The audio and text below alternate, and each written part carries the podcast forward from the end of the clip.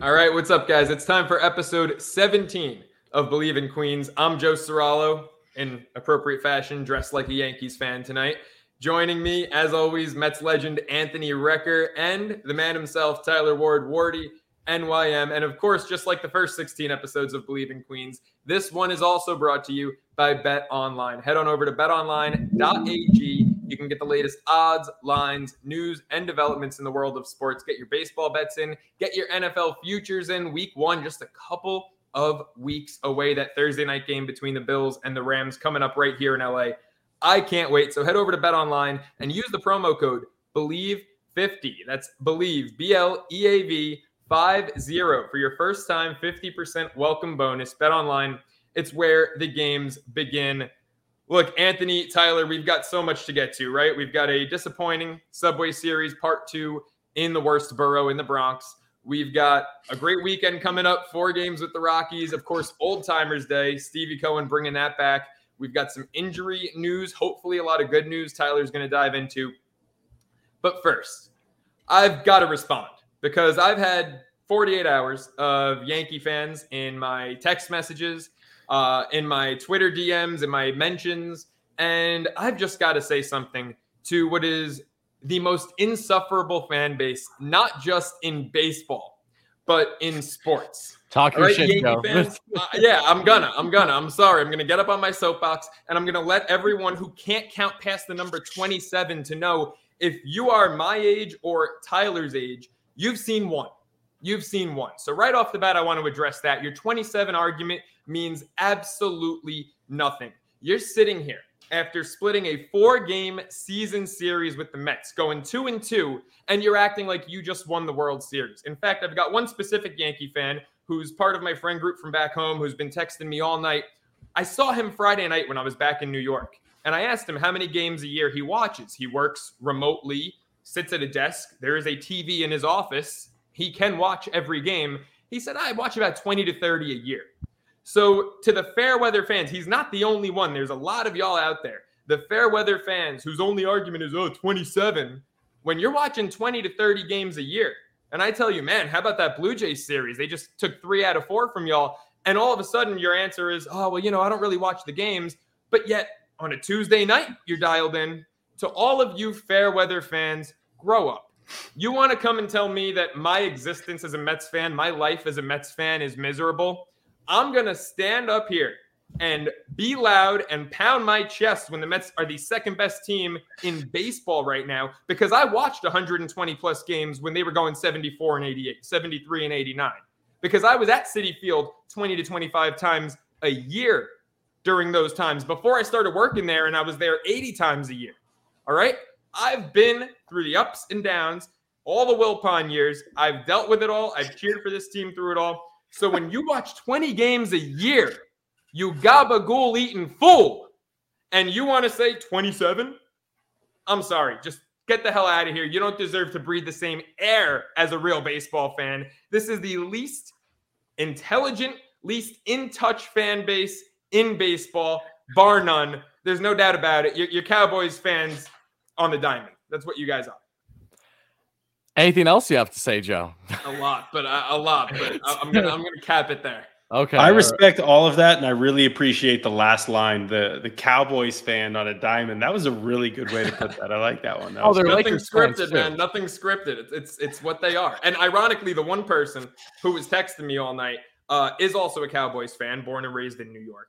And is he a uh, Lakers oh, fan? By the way, went to college in Boston and has worn Red Sox jerseys to games with his college buddies and cheered oh for the Red Sox. God. Something that no true Yankee fan would ever, ever do.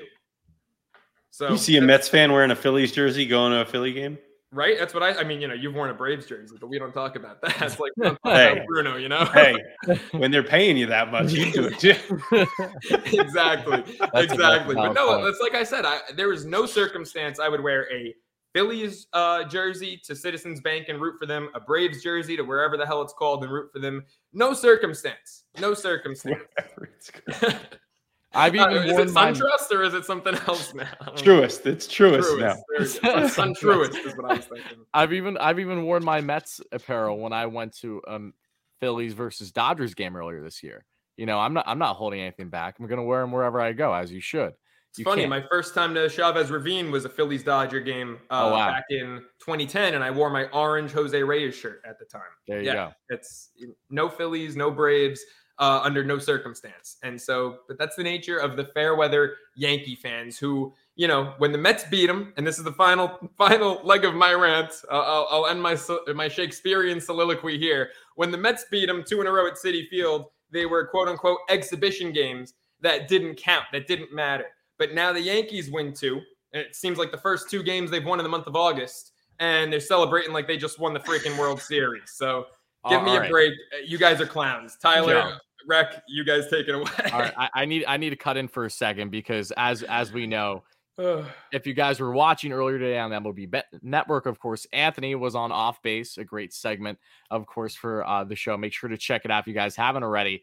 And Rec, one of his co-hosts, was Keith McPherson, of course, for the fan, diehard Yankees fan, the renowned uh, guy on the fan to say again after the Yankees, of course, got swept by the Mets that, yeah, we didn't take him seriously, like spring train. You know, he, of course, didn't acknowledge the Yankees' downward spiral, you know, losing six straight series, you know, naturally.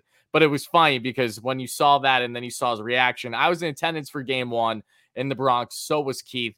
He's he's jumping for joy. It's World Series victory for him after that game. And when you were on set with him today, Rec, I really just wish you brought one of our schmuck shirts and handed it to him. I think it really would have been fitting. But again, may, maybe another time. Maybe another time. Oh, amazing! That was a good plug for the shirt and a good way to Keith is is certainly uh, looking to get under the skin of Mets fans, and he has a way of doing it. I can tell you that, and and it works sometimes. But boy, did I want to I wanted to talk to him about it on the show today and get a chance to. We we had some live stuff going on, and we didn't get to do it. But what are you gonna do? Hey, sometimes it's how the ball rolls.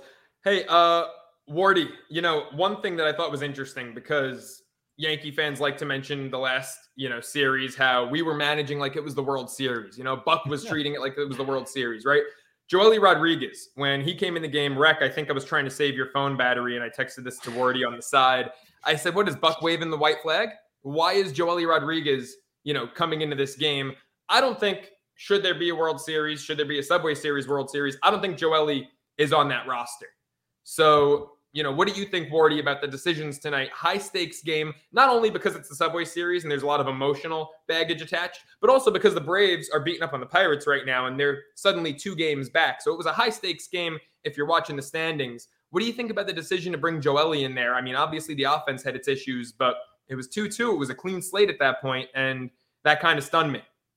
Yeah, I mean, it's definitely rightful criticism, you know, because they end up bringing in Ottavino, and he, of course, gives up that RBI single to Judge. Judge, of course, on MVP pace this year, continued to tear it down against the Mets, unlike what he did the first time they matched up. And you know, when I saw that matchup with Joely, I wasn't encouraged by it either. Now, I will give Joely credit where credit's due. He's pitched fine for the Mets lately, you know, in the past couple series in which he's been in there, especially against the Phillies. But again, that's a Phillies lineup that is very more hit or miss without Bryce Harper, who will be returning potentially as soon as this weekend. Had a bomb his first at bat today in rehab, so whoop de doo. But I saw that matchup, wasn't too positive about it. And I, I honestly would have preferred Ottavino from the jump because one thing that we've learned with Adam Ottavino is as rock solid as he has been in the bullpen for the Mets this year, he has not done great with inherited runners on.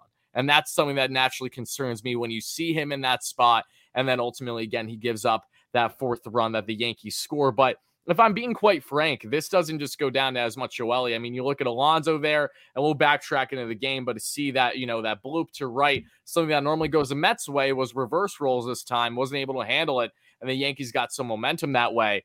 You see how the Mets performed as frustrating as the bullpen was down the stretch in this game, too. I mean, when you don't score more than two runs in each of the first two games and you go, what, one for 12, one for 13 with runners in scoring position, that's your problem. Okay. So I'm not, I, I get it was a close game and maybe it was a momentum swing. But at the end of the day, the Mets had endless opportunities early on against a Frankie Montas that truly was not comfortable throughout the first couple innings, and they allowed him to get in a groove. So, I mean, if you're going to place blame, yes, you can nitpick the things about the bullpen, but at the end of the day, I'm a firm believer that the Mets actually just came out and had competent offense in these two games. And actually, again, we're gassed. I understood it a long road trip. I can understand those factors.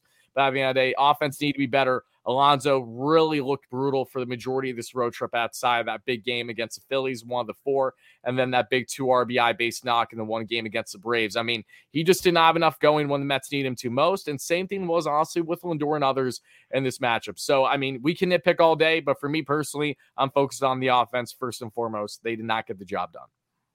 Rec, what yeah, about honest, you? I, I think that uh, look, you guys are being nice talking about the long road trip. You come back, you get to sleep in your own bed and go to Yankee Stadium. It's not a road trip. I, have been there. I've done it. That's it's fair. Part, it's, those are home games. Like, I mean, you, you got to go to the other stadium, but uh, it's you're not feeling the same way you are on the road.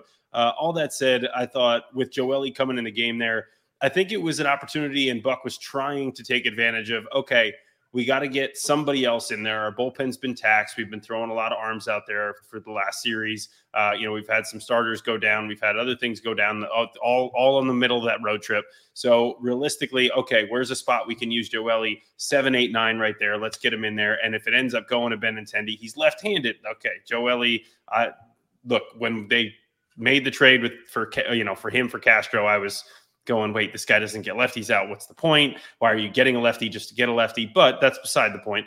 Uh, he came in, gave up the hit to Cabrera, and then that blooper down the line. You know, look, there's not a whole lot that uh, he can do with that. That was that was all Pete. Pete's got to make a better play there. When people say that Pete's getting better at first base, I, I just always tend to laugh because I love Pete. He tries so hard, and I seriously I love him, and he works hard at it. He's never going to be a great first baseman. He's just not. That's just part of it. He's going to hit 50 homers hopefully, but he's not going to, you know, really play great first base. Um, that those kinds of things going to happen. And then to me, it was really about the pitch to Benintendi was a, a fastball middle away. I don't know what we're trying to do there. I mean, left on left, I'm trying to carve him up, use use some off speed, do something else, not just throw a fastball middle middle. Basically, I think it was a, one count. Um, and then when Ottavino came in, I was really disappointed. Uh, look, he got LeMahieu, made LeMahieu look silly. Okay, all right, maybe he's got a shot here. Judge is coming up, and in my head, I'm going, all right, it's I think it was first and third at the time, or first and second maybe. But I'm just viewing that situation as a catcher as there's a base open because it's Aaron Judge, and I'm not throwing him a strike. I'm going to bury sliders, see if he swings, and if he doesn't, take your base. And for Ottavino to hang a slider there, middle middle, like look, it happens. Baseball's a really hard game. One thing I'm not going to do is come on here and say, like, X player should have done this better or should have done that. Things happen. You don't always play as good as you want to. That's the nature of baseball. But in those situations, a guy like Ottavino, you have to be able to trust him to make pitches, and he he couldn't. He couldn't make uh, couldn't basically bury pitches against the guy that you do not want to throw a strike to. And I think that's one of those situations where you can say you got to be better right there because that's not that's not going to work. I can't trust him come October if he can't show me that he can do that in this situation now. And we've talked about that on the show. I, I, I have a hard time trusting him because of his propensity at times to walk guys, to get a little bit wild, to get a little bit erratic. And you know, look, you hang a slider to a guy like that, that's not gonna it's not gonna end well. He's lucky it was just a single, to be honest with you. Uh, they score the run, and then yeah, to me, the offense was certainly a big problem in this series because realistically, we looked at these matchups and we said, okay at first we thought it was going to be, you know, maybe Scherzer deGrom ended up being Scherzer Walker, which we knew was a possibility. It was still a plus matchup for the Mets. The way that Montas had been throwing the ball, Scherzer against Domingo Germán, like, okay, like we we know our pitchers are going to show up, and for the most part they did. I mean, Scherzer gave up four, but he, you know, he didn't have his best, but he battled out there. I thought the fastball the Judge was just a bad pitch decision. Yep. Same thing tonight, actually, on the home run that Judge yeah. hit out. Why are you throwing him a fastball right there? Didn't understand it, but to, to me, outside of that, I mean, they, they didn't pitch poorly. It was really just the offense didn't show up, which we thought they would against that pitching staff that had been struggling mightily. And so realistically, that's where most of the blame, you know, kind of goes in this series. But again, things are going to happen throughout the course of a season. Hitters are going to get hot, hitters are going to get cold. Your team's going to get hot, team's going to get cold. You just hope you're able to put together whatever you need to in certain situations. Like you said today, Tyler, it was those first two innings against Montas you got to capitalize there. When you don't, that's when you could start to see the game go the other way. And that's exactly what happened in this one. Yeah, four left on base in the first two innings. I mean, the yep. second that happens, you're like, you had him, you had him on the ropes. 25 pitches in the first, and, and to, to walk away with nothing, Alonso and Vogelbach two. And, you know, Vogie's been great, hit the home run last night. Two really bad at bats. Vogie, you know, he's done something that I'm starting to notice he's doing a little too much of for my liking, and that's just letting pitches down the middle go by. I know he's got that phenomenal eye, but wasn't the spot to do that. And him and Pete back to back just really bailed Montas out. But, you know, you talked about not wanting to call out guys for missing a pitch. And that's, you, you can't do it, right? I mean, I think it'd be hypocritical unless we're going to go out there and we're all going to execute every pitch in the exact spot it's called for. You, you can't do it. But it's the pitch selection. You touched on that as well. As a catcher, as a guy who's called many games at the MLB level, man, I, I mean, I said this personally. I don't know if I texted it to our group or to someone else tonight. I said, I don't think anyone on this team, not named Jake or Diaz, should throw a fastball to Aaron Judge. So what, what's going on with the pitch selection there? That Scherzer throws a fastball, and even though he got away with a couple the first matchup, didn't get away with it yesterday. Ty got burned now twice against Judge this year, and Ottavino wasn't a fastball; it was just it, it was a hanger dick down the middle. But I, I mean, just from someone who's called games, you know, would you call a single fastball and hope, hey, maybe we can sneak one by him, or or none at all? I'm not trying to do it in the zone. No, uh, if I'm doing it, it's it's going to be to set something else up. Uh, it doesn't mean that you. I mean, look, you you can't just go all off speed. You go all off speed to someone. Eventually, they make an adjustment. Eventually, they do something. And realistically, the only off speed pitch that's really made him look silly this year or in these four games has been Scherzer's slider. So that's why that was really head scratching to me that Scherzer went with the slider there. And the other thing with Walker is, look, he's got a splitty. And it, if you look statistically, at least, the one pitch Aaron Judge has struggled with is the off speed, not breaking balls, off speed. So change ups and splitties. That's the one thing he struggled with. He threw it 2 2 in that count and then tried to come back with the heater 3 2, which I did not understand. 3 2 in that situation. 2 2, maybe you try to sneak a fastball, but you do it in, off, up, something like that. Try to get him to swing his bat where the only thing he can do is break his bat, kind of a thing. And if you miss, or you go up, up out of the zone. If, if you miss, no big deal. You miss out of the zone, then you come back three two the splitty. You don't do it the other way around, and that's something that to me is kind of like basic catcher knowledge, something that you learn coming up through the minor leagues. Because that two two is typically where hitters are thinking, okay, I could get off speed. Three two is when they're looking for a fastball. They're looking for something they can do something with because they've gotten themselves back in account. So realistically, you gave him life, and then you gave him a pitch that he was obviously looking for. He doesn't I'm not going to look. Aaron Judge is amazing. He can do a lot of things that most other people can't do. But 95, if you're not at least looking for it or ready for it, you're not going to do what he did to it and hit it. I don't even know how far it went. It looked like it went 500 feet. He absolutely murdered that ball. So uh, that's what I mean. Like it, that count, that's when you go to your off speed pitch, not necessarily 2 2. They, they kind of just did it backwards for me. And that, that just wasn't, wouldn't have worked. I agree, man. You saw what happened on that splitty 2 2. It was a weak foul ball, barely, barely got on top Go right back it. to it. Exactly. Go Right back and, if, and, if, you walk them, there's two outs and a guy on first. No big deal. You know, no harm, yeah. no foul. Uh, Tyler, I'm sorry. I know you've been waiting there a while. I know you got your uh, your your hand doing the thing. I'm surprised he didn't have the pen, but he, had, he had, I, didn't have. The, you know what? Uh, have you guys seen Breaking Bad before?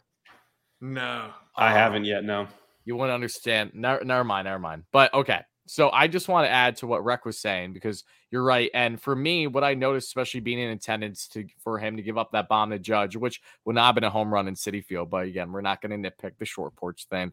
Um, what I noticed was he hit that ball pretty good to right. I don't know. He I'm did. I, yeah, I, I, I, do think the Twitter page that does that said that was actually a home run in all 30. Because at first, I think it was. My, my, he hit that good. Then. He hit that my good. Mistake, My mistake. Yeah. My mistake. Okay. All right. Well, what I want, the point I want to make though is that Max. One thing that I've noticed with him this year is that, especially when he does when he doesn't have his best stuff, we've seen it not just there with Judge, but with Harper and Schwarber being more susceptible to the home run ball it feels like it's almost Max and his confidence that ego kicks in, knowing that, you know, I'm a bad mother effer and I know that I can pump the zone and I trust my stuff to strike this guy out regardless of the pitch that I have. So for whatever reason, they didn't call slider there. And again, the fastball was higher than he wanted because if I'm not mistaken, I remember hearing in the post game, it was written actually that it, on the O2 County out of heater going down, but McCann was setting up higher and that threw him a little bit off. So they had some miscommunication that we saw from game one that unfortunately was a factor in the Mets' loss at the end of the day. But same thing with Taijuan again today. I, I was just as baffled as you guys were to see him throwing the meatball right down the pipe. But again, I it seems like for whatever reason, I mean, you would understand this better record than I would as a fan, but especially when you do see pitchers pressing a little bit, gaining a little bit of jams, it's like if they know that they still have good grip, good control of their fastball, that a lot of times that that is normally the pitch that they're going to favor in moments, it, regardless on who the hitter is. It just wasn't the right placement for both of them. When, again, we saw in the first strikeout in game one against Judge, it was exactly what Max did three times at Citi Field, just slider pumping it down and away, down, and away, down, away. Couldn't understand why, again, he didn't throw that one there in that second at bat to Judge Lee the home run, but that's besides the point. It was just, it was interesting. A lot of Mets pitchers did not have the proper pitch selection that you would have expected facing a team that did they did so well against in that first matchup back at Citi Field. So another question uh, for both of you, Rec. I'll start with you because Tyler, we talked about this a little bit in real time. The decision, and, and this kind of goes back to Joely, but not looking at him, looking at Lugo, who has really dialed it up for the Subway Series for both of his appearances this year.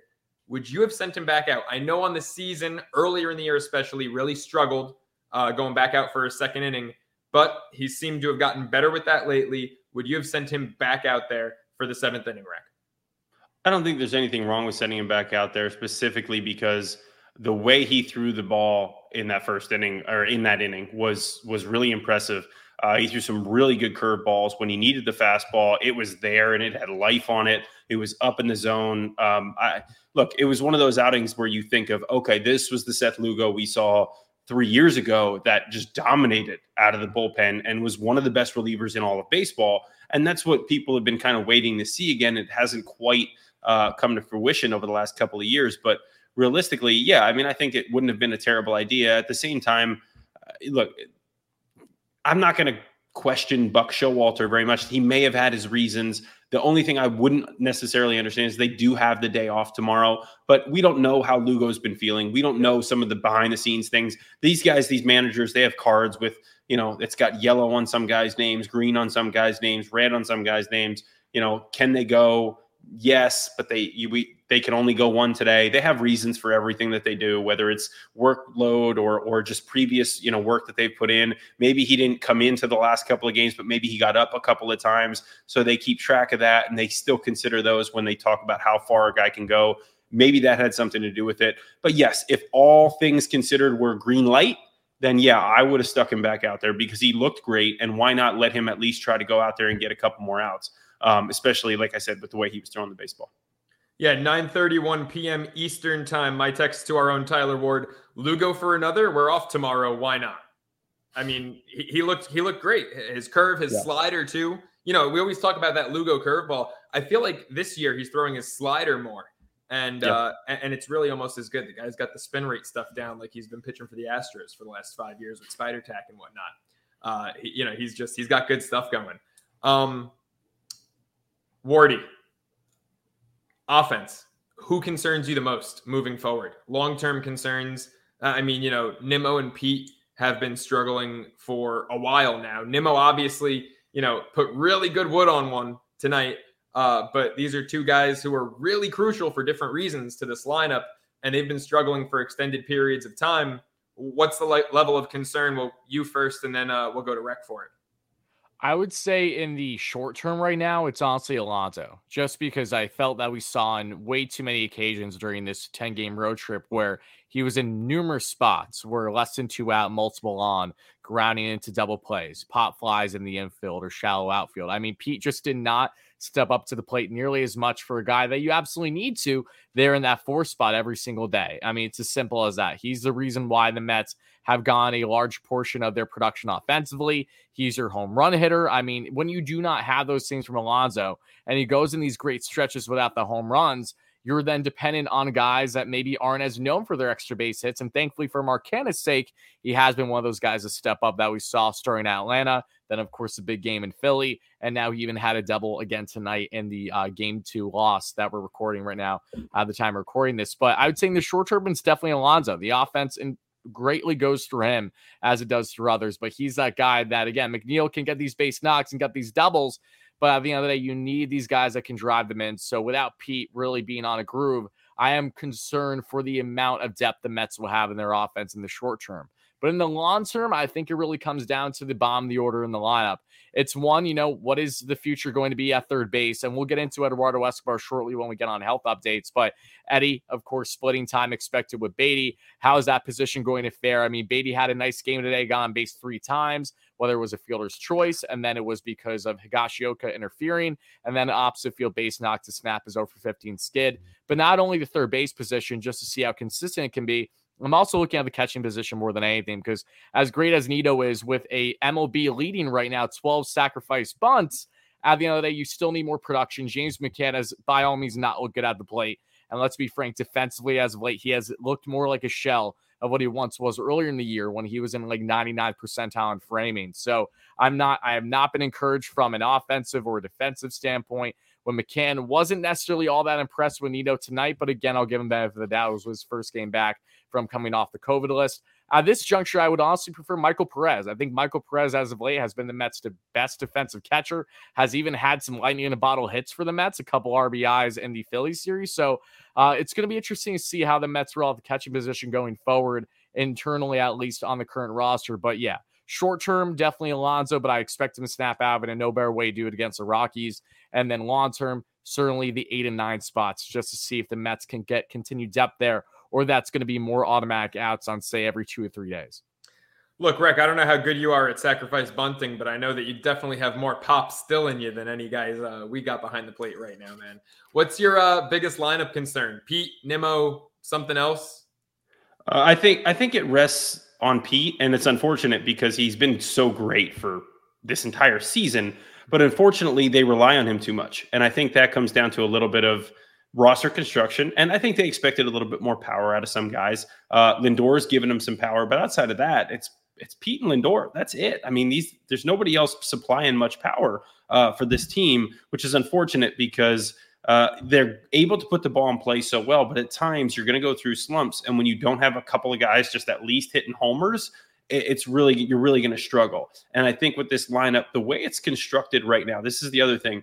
I think they could move whether it's Vogelbach or Ruf, depending on if it's a righty or lefty.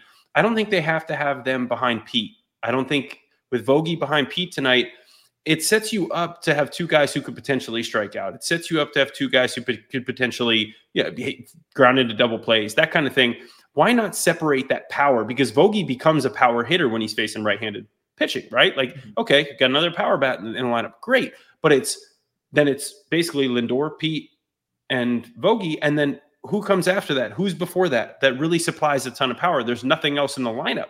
So you can not necessarily pitch around it, but if those guys don't have their A game, you're in trouble. Why not put Jeff McNeil behind Pete? Now you got Good a contact idea. guy behind Pete, someone who puts the ball in play. You can't just walk Pete because now you got McNeil slapping the ball over, hitting doubles down the line, whatever. Yeah, I mean, look, I don't expect Pete to score. He almost didn't score tonight on a double.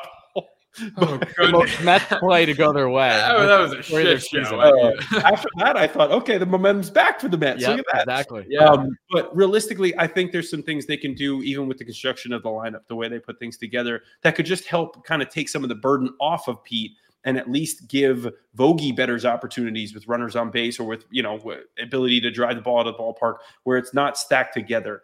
Um, and yeah, I, I think you can only echo the fact that the bottom of the lineup doesn't look very good right now, spe- specifically the catcher spot. I mean, I'm not going to attack anybody else in this lineup because I think they've all been doing pretty well. Um, I'm not even going to attack Nido, really. I mean, this guy, outside of early in the season when he was getting consistent playing time, he was doing great with runners in scoring position. He was yep. doing a lot of really good things got hurt. He went on the COVID IL. Like all kinds of stuff's happened. It's tough to get your mojo going. Hopefully he gets going again. you know, obviously the numbers don't look good right now. That's why he is bunting so much. And yes, I was a great bunter. Catchers should be great bunters.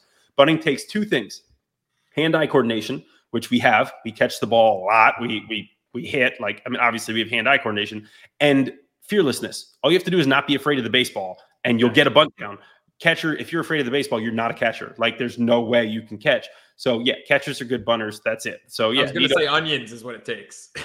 there you go. Yeah. So uh, look, I, I, I appreciate what he brings with that. McCann has been. I'm not trying to pile on this guy because I, I was one of the people saying to, to bring him over, sign him, bring him over here. I thought it was a great signing underrated signing. I thought he would come in, keep working, keep getting better as he was showing over the last couple years with the White Sox. It just hasn't worked out that way, unfortunately. I mean, he has been bad as as a New York Met. And it's not even offensively, it is defensively too. I saw some things last year I didn't like. I see some things this year I don't like. I look, occasionally he still makes good throws to second base. He still does some good things back there, but I don't like his pitch calling. I never have.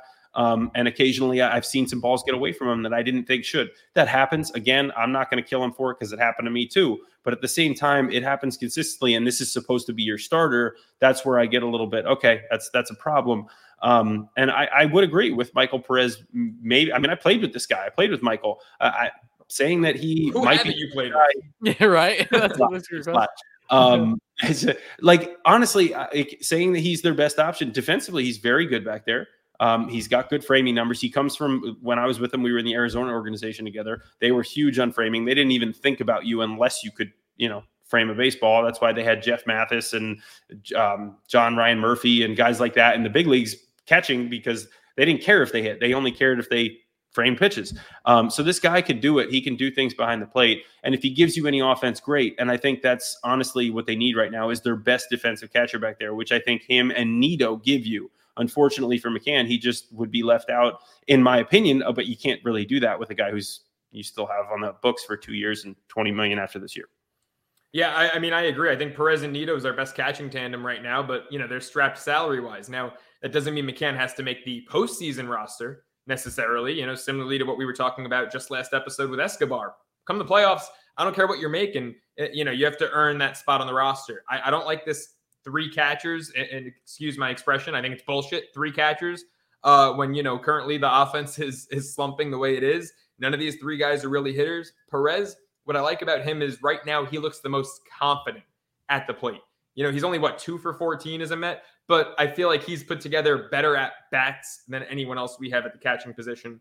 Um, you know, six home. Well, let me let me let me let me interrupt real quick, Joe, because the thing with the three catchers and when none of them hit is that at least when you have three, you feel way more comfortable pinch hitting for them in certain situations, like we saw tonight. I think tonight, didn't we? Yeah, we pinch hit for Nido. So that Fair that's point. the thing that that's the thing that it can give you an opportunity to do when you do have three catchers in a situation where none of them are really hitting is you can throw in Naquin, you could throw in Ruf, you could throw in if Vogel's on the bench or whoever it is, you know, when Guillorme comes back or or if you know Baty, who whoever is on the bench can take those ABs from those guys. Um, you know, you could do it once, maybe even twice a game, you know, if, if you're if you feel like you can go that far, if you need to go that far. So that's one thing that it offers you.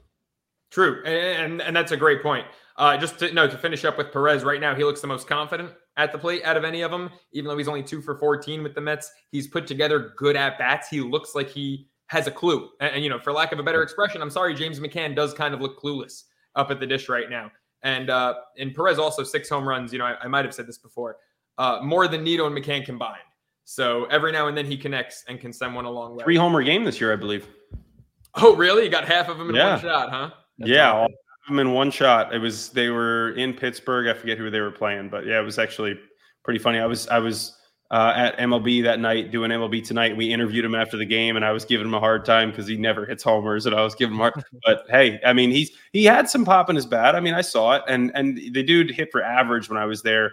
Eh, but you could tell he was he was going to struggle at the big league level a little bit with a good fastball and good breaking balls, especially down back foot. But um, I, look, I, am happy with this what, what this guy's done with his career, and I think he would be at least, if nothing else, um, very consistent behind the plate. Yeah, absolutely. And look, you know, you guys said it. I don't need to add much uh, to it. Pete's lost right now. I'm hoping this Rockies series that we're about to get into, facing some bad pitching. Hopefully he did get a couple knocks at the end of this game tonight, did he not? Yeah, because he, had, he got the run scored from McNeil. Yeah, so I, yeah, I, yeah, I think he had a ground ball up the middle, and then he, he laced the line drive to left, didn't he? Correct. I, I don't know, I, oh, but like right. I, I, I know he laced the line drive to left, and and he he looked at least like he was making sure, okay, I'm gonna put this ball in play. I'm gonna, you know, I'm gonna work these ABs, and that's the stuff that I I see from Pete now that I didn't see when he first came up that I just love because you could see a guy who says okay, I am scuffling right now. I'm struggling. I just broke a bat over my knee early in this game. I'm struggling. So I'm going to come out here and I'm really, I'm not even thinking about hitting a ball in the air or, or hitting a home run. I'm just thinking about getting good wood on the ball and hoping it finds a hole. And when I see Pete do things like that, that's what makes me feel like, okay, yeah, this guy, he could be really special for a team like this because he he puts that ego aside every time and he's all about winning. I love that. He, he definitely is. And, and, you're 100% right. You know, two for four, his average is back up to 270, which, look, if you're going to give me a guy who hits 40 home runs minimum essentially a year and he's hitting 270 as opposed to, you know, uh, an Adam Dunn hitting 210, right? Throwback for you. Like, I'll take that. 270 is great for a power hitter, especially in a day and age where now more than ever, batting average matters less in the MLB than yeah. it ever has. So I love the 270 average. It's just, you know, the two for four, maybe at the stat sheet, it looks good. I struggle with that first at bat so much because yeah. that pitch 3 1 that he popped up was a hanger. That was a pitch. Oh, slider right that, down the pipe. Yep. I mean, it, it, it, was it was Ottavino to judge that pitch. It, it, was you know maybe with a little more velo on it. Like it was a hanger, and that was the kind of pitch Alonso just needed to turn back to Higashioka and say, "I'll take care of this one."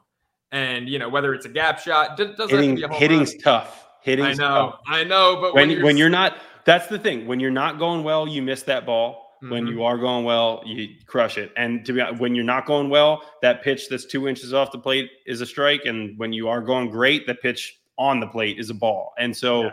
it's that's baseball, man. It's crazy. And that's why I say I just see those little things that Pete does, like late in the game today, and that's what I like. I I, I love what he's done with himself. He's become such a better all around hitter, and I, I am all for that. I, I'm all for that. No, he definitely has made incredible improvements, striking out less, putting the ball in play more. I'm not going to take anything away from him. It's been a remarkable year, guys. Don't forget, he's still one RBI, or I guess two RBIs now with Judge's uh, single off Ottavino. Two RBIs off the MLB lead. He's still got the NL lead. It, it, nothing to scoff at over here. It's just, you know, you mentioned hitting's really hard. And when you're as damn good at it as Alonso is, the expectations and the bar get set that much higher. And then everyone's a critic. You know, I will say, since we didn't really touch on Nimmo much, the one thing I'll mention about him had a couple good ABs tonight, even though his first two I think were bad as the game went on. You know, had that ball that just missed leaving the yard. The biggest thing for Nimmo is that throughout this slump, I've noticed he's not seeing as many pitches. He's not a table setter like he's been all year long. You know, he's starting off the game with a two, three pitch at bat. Like it was almost like last night. And not that I was jumping to conclusions after the first at bat, but when Germán got him on like the second pitch, it was almost like that just set the tone for the rest of the night. It wasn't a Nimmo 9 10 pitch. Even if I get out, the other pitcher's worn down already type at bat. And he's had fewer of those lately. And that's what concerns me more than even him not getting the base hits. It's just that not prolonging the at bats. Yeah, no, I, I think the pen this time. we got the pen this time. The biggest thing about Brandon Nimmo is exactly that. I mean, from having that great hot start to the season to now, I pitchers have noticed by now how to properly attack Nimmo, right? Especially a guy that's playing a full season now. They know that he's one of the best on base players in all of the leagues. So, what do you do when you have a guy that has such a great eye of the plate, especially with pitchers out of the zone? You make sure you start to pump and attack and see how he's going to respond. And in doing so, you've seen a lot more swing and miss from Nimmo. I mean, again, that first strikeout against Montas. Yes, I think the Mets were a little taken back on Montas touching 98 tonight, but maybe they're expecting a little bit less. Regardless, you can tell that it was right down the pipe. And that's something that we've seen a lot with Nimmo over the past month plus. A guy that has been playing bad, but surely has not been playing up to Nimmo caliber. He's someone where you expect him again to grind out at bats. And usually, what has been the case with him in the previous years is even when he doesn't have the bat going, he's still getting on base at least twice a game because he just has that eye locked in. Now, pitchers, I feel from everything that I've seen this year, watching every single game, they're attacking more right down the pipe and up in the zone. And that's something that he has struggled with throughout the year. And again, has had those good games, has had those bad games, but it's imperative for the Mets that they make sure that they get him back with this sharp eye at the plate. Because if you don't have that play setter going on a night to night basis, then already you have yourself a hole in the lineup to begin the game and throughout every course of that turn in the lineup. I wonder, I wonder, I wonder, sorry, I wonder if they're thought process coming into the series, knowing the two starters that they were getting, Domingo Germán and Frankie Montas. Domingo Germán, fastball, changeup, and a slider guy. Frankie Montas, fastball, splitty, and a slider guy. And I say those pitches in that order because that's the order that they would tell you they those are the pitches they trust. Fastball, changeup, slider, fastball, splitty, slider. I wonder if these hitters, the Mets hitters, were thinking to themselves, okay, if we get behind, we got to see it deep because that splitty's coming, that change is coming, and we got to we got to stay back on it.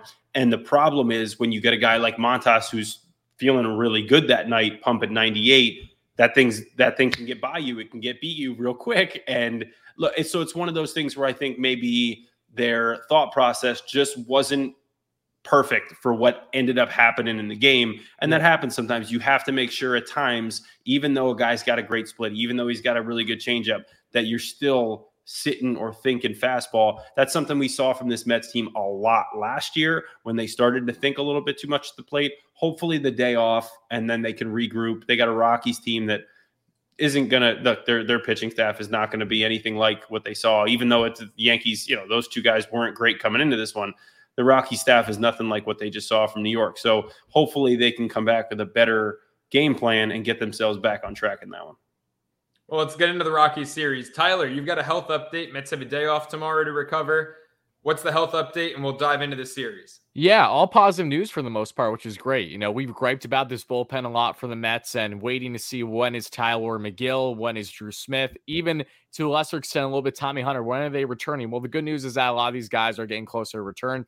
Starting with Tommy Hunter, he was actually supposed to be off the IL for the Mets back on Sunday. Had a slight hip hiccup coming off of his lower back tightness, but he's expected to be and uh, rejoin the roster within the next couple days. So should be with the team for the Rockies series, which is good because Tommy, up until his injury, was pitching really well for the Mets and was even eating multiple innings. You know, a guy for the Mets last year that had that big moment. You know, first first time getting on base as a hitter against the Braves, and then he's out for the year, gets traded Tampa, doesn't pitch a game with them, and then the Mets sign him after the season began this year. It's a great story. Love Tommy Hunter, but another guy I played with, by the way.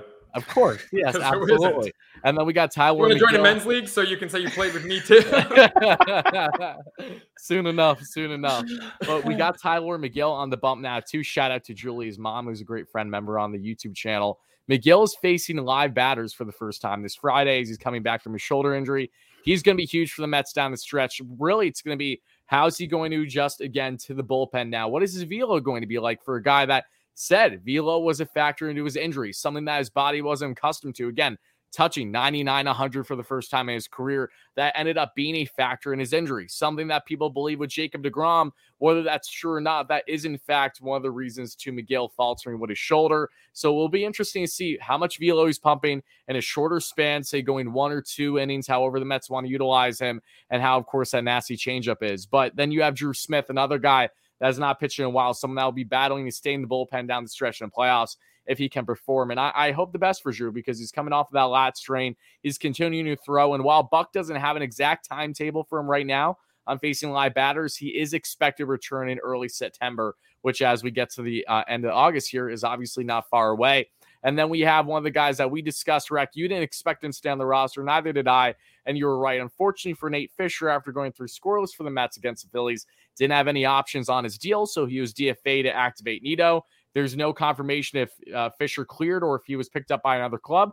Hoping for the Mets' sake, they keep the guy because, again, who knows? Maybe you do have a dime in the rough for someone that just casually ate three innings after pit, being in a banker a year ago. It's crazy the story that Nate Fisher had, but what a First great National guy. Bank of Omaha. Exactly. It's so sick. But and then the one offensive upside we get is, of course, Eduardo Escobar is expected to be back in the line for the Mets uh, by the weekend. He is someone that is expected to platoon with Baty. And while we want to see Baty play every day, I think we kind of will because what's been reported right now is that Escobar won't just be platooning, but he will be viewed as that backup shortstop for Lindor. So I don't expect that to change much just because Lindor has proven that even against the Rockies' lesser opponents, he wants to play every day. I think it's going to be really difficult for Buck to take him out of the lineup. But should there be that rare occurrence where you do see Lindor out of the starting lineup against the Rockies or against whoever it may be from the NL Central that the Mets play end up in uh, September, that you would of course have Eduardo in there where Guillorme would command, but Guillorme's still out for a while. So Baty Escobar is going to be interesting tandem. How much playing time is Baty going to get? Like I said, I thought he had a really solid game in the game two against the Yanks at the time recording this. And also, how are the Mets going to do matchups now? Again, are you going to just have Escobar in against lefties? Kind of like how are you doing things for a little bit with Guillorme up until their respective injuries? And then Baty, of course, he can hit against both righties and lefties. How much do you want to potentially sacrifice in a platoon versus having him gain everyday at bats. I mean, I know that for Escobar and for Baty, they were taking grounders together at Yankee Stadium. They're building that relationship. That's great to have a veteran like Eddie who's been there and done that. Tell Baty again the rhythm at the MLB level. And I think, regardless on what Baty's future holds for the Mets down the stretch playing time wise, I think he's only going to benefit from this. Something that some fans may disagree with me on saying, oh, if he's not going to be starting every day, drop him back to AAA and get him more experience. That's a fair argument. But for me personally, I think Baty is going to benefit more with being with a Mets team that's, you know, going down the stretch in the playoffs, seeing a lot of great players, and again, gain to understand third base, work on his defensive game with the club versus a AAA level. I mean, they have the best guys at the MLB level for a reason, their coaching staff. So I think, in my personal opinion, it's best to keep Baty here, have him grind out at bats, especially against lesser opponents, and see what that gives you. And that was Tyler with this week's injury report. Now over to Anthony with the weather. Been waiting for like three minutes to do that one. That, that was that was a good that was a solid four and a half minute injury report, Tyler. Oh, could, was, easily, uh, could have easily went ten. Could that was like me at the beginning of the show. Exactly with very your. Shakespearean you. Um, hey, let's get into this Rocky series because the first thing, and look, you know, Anthony, you hit the nail on the head. Their pitching staff is just not good, right? We don't have to sit here and go deep diving into every matchup, especially it's a four game set. Uh, It's 12:20 in the morning on the East Coast for you guys. Rec hasn't slept in about two weeks, so we don't have to deep dive every Mets Rockies game.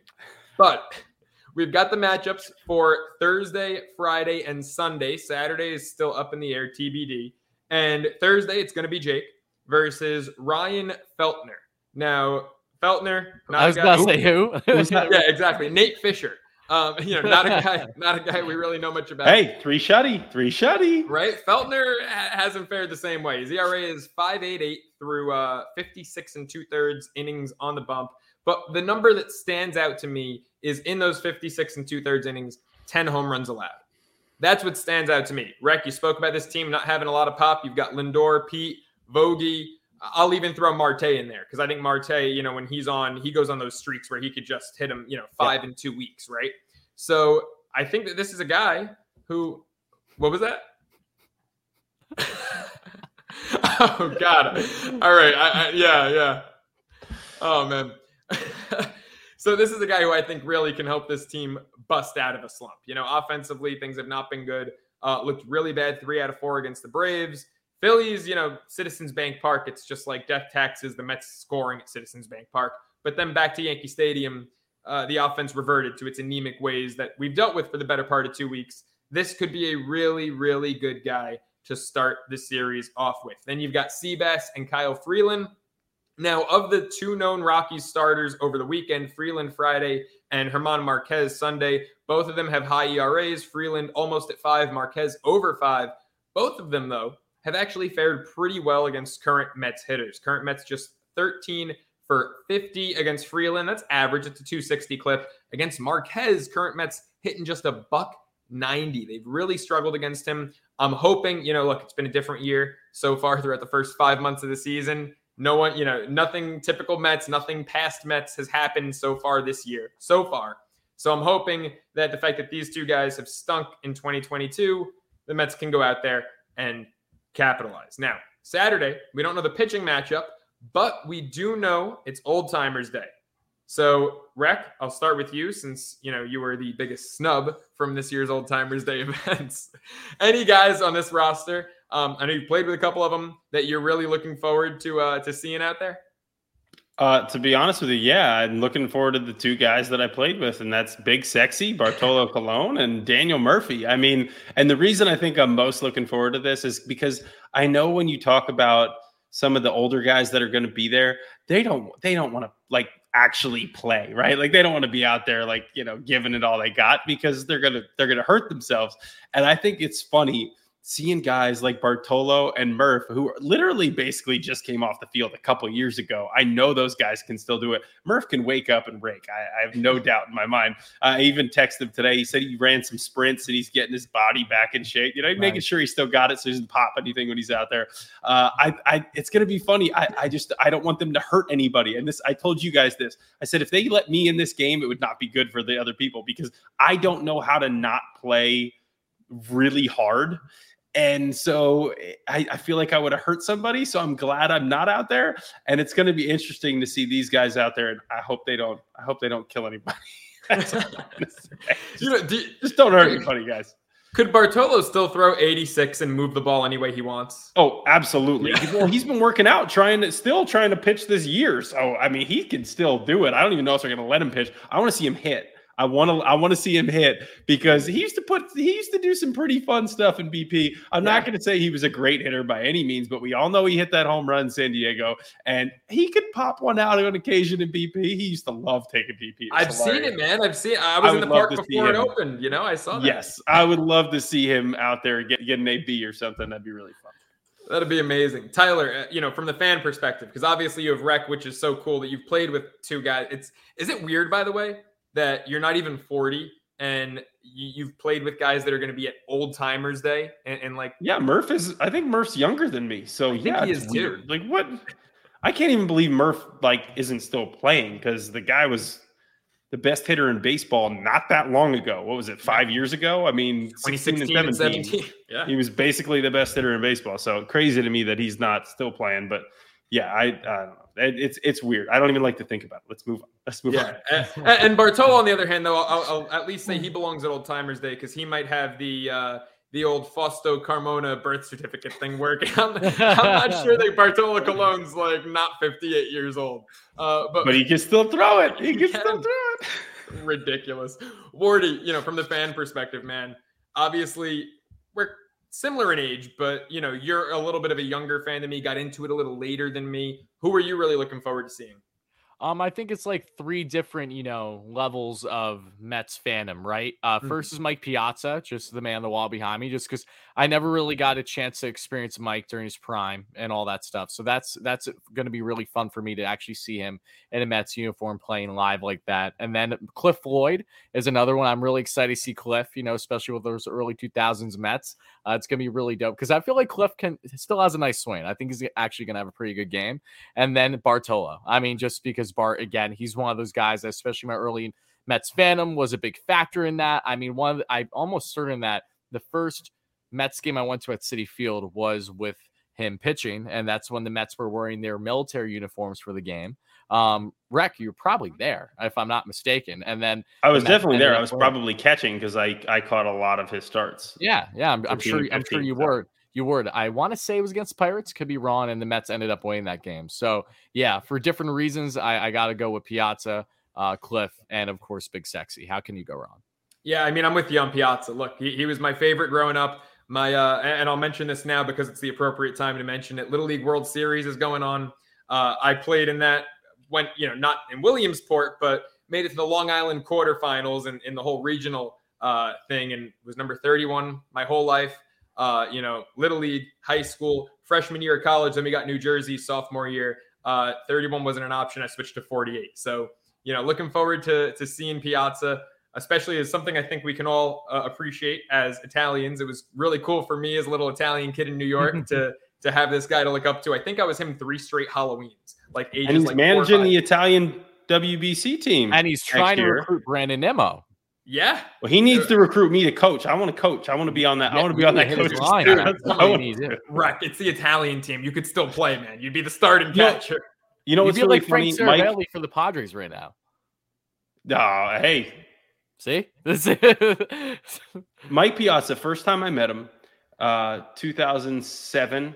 He was in Oakland with us. So spring mm-hmm. training, I'm there. I start talking to him, and he's he talking to me about you know where he's from, Pennsylvania. I'm from Pennsylvania, so you know we start we hit it off there.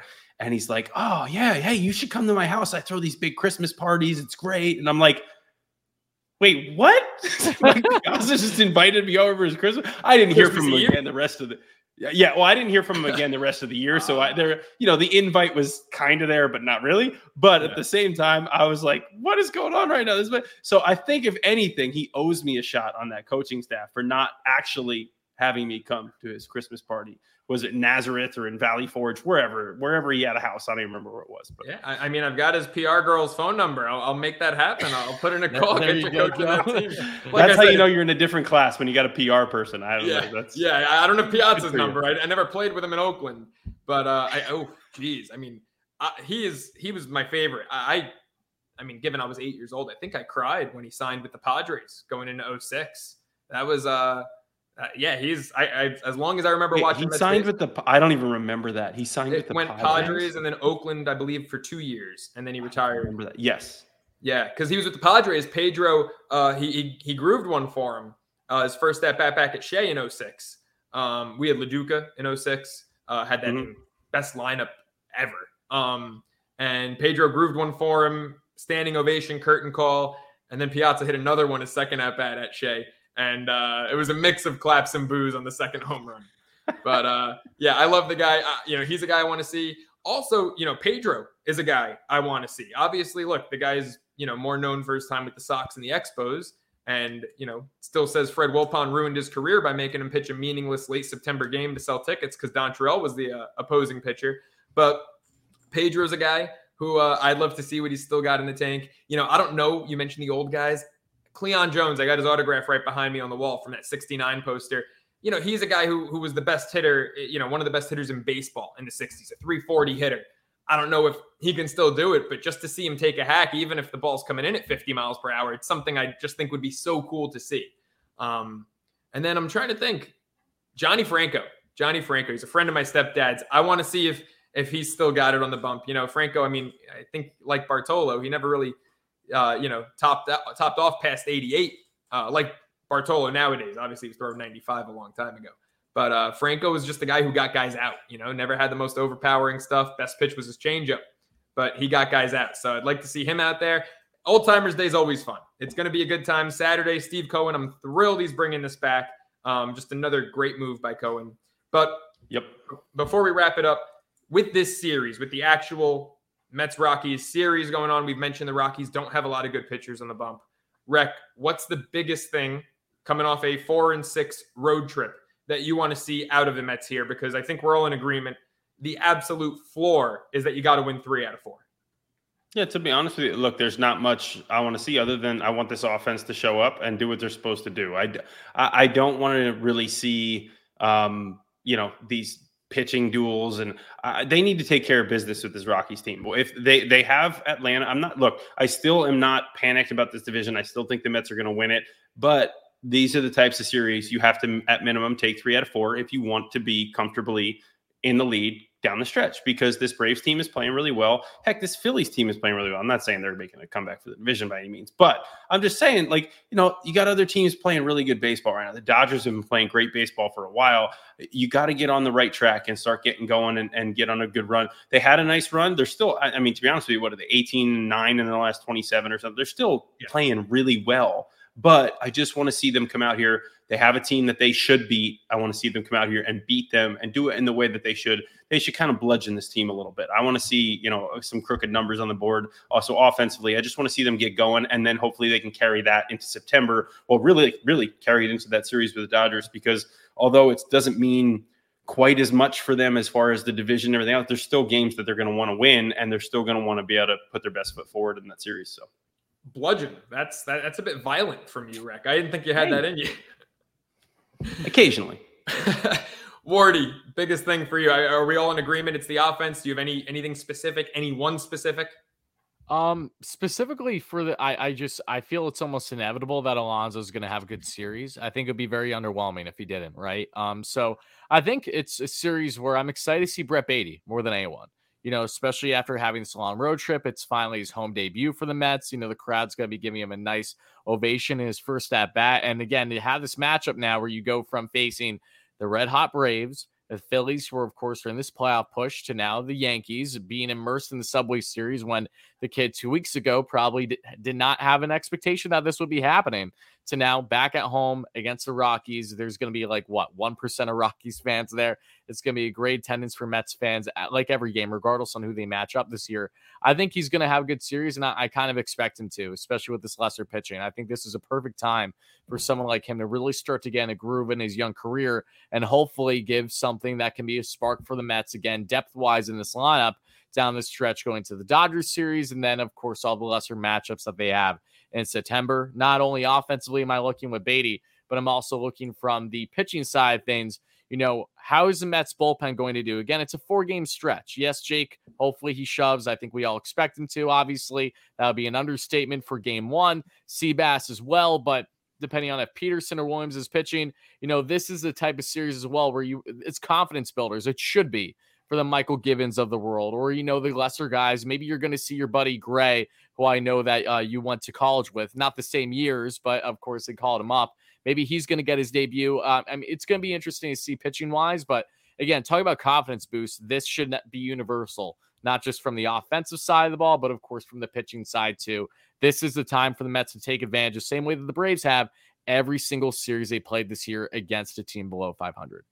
Well, hopefully, if we do see Connor Gray, my fellow St. Bonaventure Bonnie, it's because we're winning 11 nothing in the sixth or seventh inning. Yeah. Love my school. Love the guy. Well, I don't know the guy, but I love him because he went to my school. I don't want to see him unless we're up 11 nothing. Uh, so hopefully, hopefully that's the case. Uh, by the way, if he does actually appear in a game, he'd be the first Bonnie to do so in the MLB since uh, 1944. So wow. would be pretty cool to get Connor Gray in there. Uh, guys, that does it. You know, we've got the Rockies this weekend. Let's just take care of business, right? Like Anthony said, let's bludgeon them. Uh, for Anthony Recker, you can follow him on Twitter. I've got it up this time uh, at Anthony underscore Recker. Look for that check mark. Uh, and on Instagram at Anthony Recker 20, even though he doesn't really use it much. Uh, go follow Wardy. Subscribe, of course, to the YouTube channel if you haven't already. Like his stuff, subscribe to it. Helps us out, guys. So do us that solid. At Wardy NYM on Twitter. I'm at the Joe Serralo on Twitter, at Joe Serralo on Instagram. So catch us all there, and we will see you after the Rockies series. Thank you for listening to Bleav. You can show support to your host by subscribing to the show and giving us a five star rating on your preferred platform. Check us out at Bleav.com and search for B L E A V on YouTube.